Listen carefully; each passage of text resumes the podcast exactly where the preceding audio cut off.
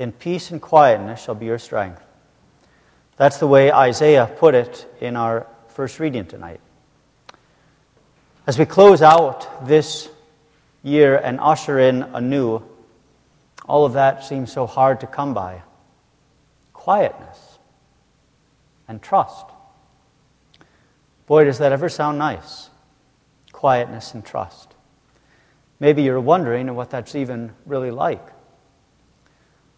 Obviously, quietness and trust have been hard to come by these last couple years. Instead, there's nonstop fear-mongering instead. Government coercion and compliance by institutions to faceless social engineers. Our whole world has changed so quickly about many things, and it could be that the virus, whatever it is, may be the very least of our concerns. So many have worried themselves sick. But on this New Year's Eve, how nice it is, again, to hear the words from Paul in our epistle. He basically says, hey, folks, why don't you think about it a minute here. If we have God on our side, if God is on our side, what do we have to fear? If God is so good that he has not withheld his only Son, but gave him up for us, how will he not also with him graciously give us all things? Now that's reassuring. By our Lord's birth and redeeming work on the cross, he has given us nothing less than himself and a glorious kingdom right with it. What's more, he has anointed you in holy baptism to serve him in righteousness and purity forever, being cleansed by the forgiveness of sins. We are reminded tonight on this New Year's Eve that nothing can separate us from the love of God. No disaster, no distress, no persecution, no virus can separate us from the love of Christ. This past year wasn't easy. Who among us, after all, this past year did not encounter a fiery trial of some sort or a sharp testing of our faith? Who among us did not have tribulation and stress nearly swallow them whole? But God sustained us all by his word of grace. We're here. And in quietness and in trust shall be our strength. Paul asks, who will condemn you tonight? Who will separate you from the love of Christ? And the apostle shouts out an emphatic no. It's not happening. No, in all these things, through every trouble, we are already right now more than conquerors through him who loved us. And this whole Christmas season is proof positive of that reality. Because the God who loved us took on human flesh, was born of a virgin, was laid in a manger, and he was brought to the temple to shed his infant blood, and was placed under the law to fulfill it all for us. He who loved us carried our heavy burden up Calvary's hill. He shouldered our sin, made it all his own. And when he died on the accursed tree, to the world it looked like all was lost, but Christ our Lord had won, securing our salvation, bridging heaven and earth.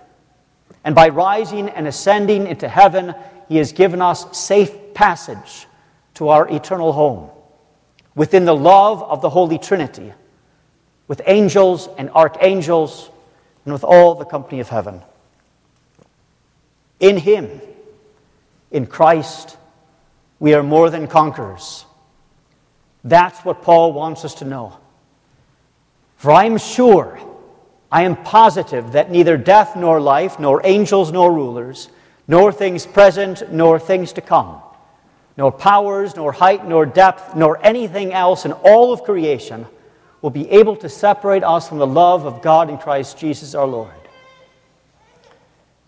This love that Paul speaks of It cannot be shaken.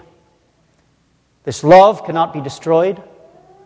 It is more powerful than death. It is more powerful than anything that you faced this last year. And this love is more powerful than anything you will come up against in the year to come. The apostle guarantees it, and so do I.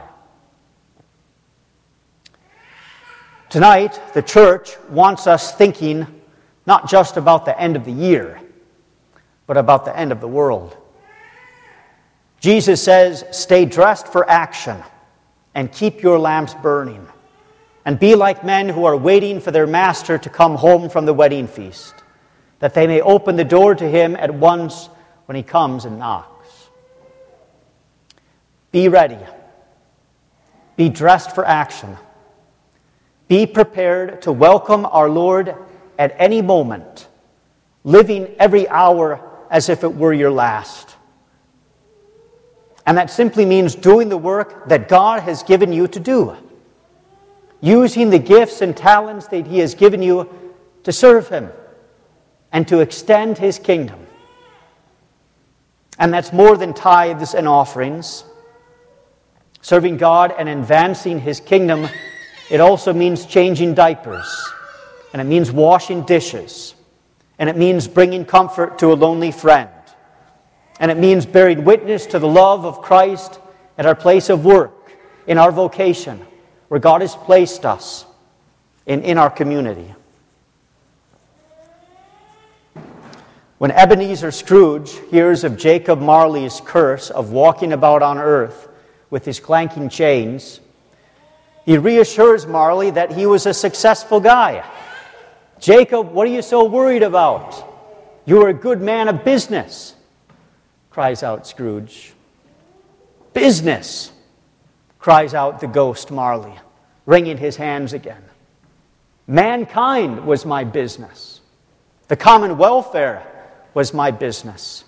Charity, mercy, forbearance, and benevolence, that was my business.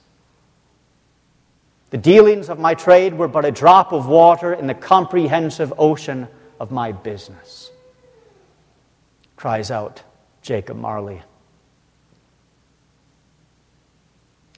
We must take our Lord's word for it when he teaches us that the whole law of God is fulfilled in one word.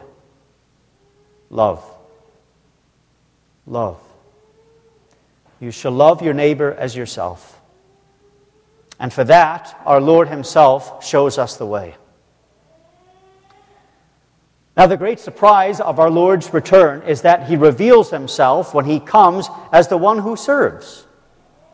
Jesus says in the book of Revelation, behold, I stand at the door and knock.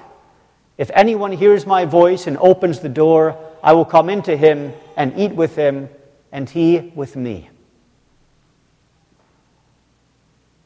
In quietness and in trust shall be your strength. That's what we heard tonight. And that's the key to the new year ahead. Quietness and trust in the unshakable promises of God. And that quietness and trust is to be anchored foremost in the words of absolution, spoken over you tonight, that you heard, in the stead and by the command of my Lord Jesus Christ, all your sins are forgiven. In the name of the triune God, all your sins forgiven. Though scarlet, you are whiter than snow. Sins cast away as far as the east is from the west, and God remembers them no more. All your sins forgiven. God forgives you. Let that sink in for you tonight. At the close of this year and at the beginning of the new. Know that you have God's perfect and divine approval.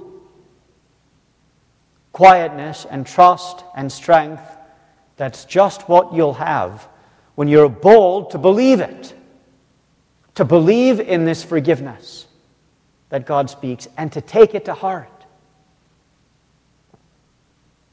In this new year, nothing shall separate you from the love of Christ, and you can bank on that.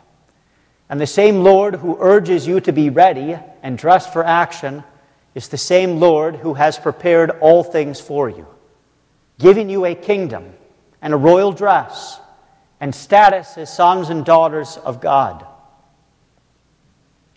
And he prepares for you a divine service where his merciful gifts are to be found in body and blood to strengthen your faith, so that you might depart tonight as a conqueror, being ready and eager to serve God with everything you've got in the new year. In the name of Jesus, amen. May the peace of God, which surpasses all understanding, keep your hearts and minds in Christ Jesus. Amen.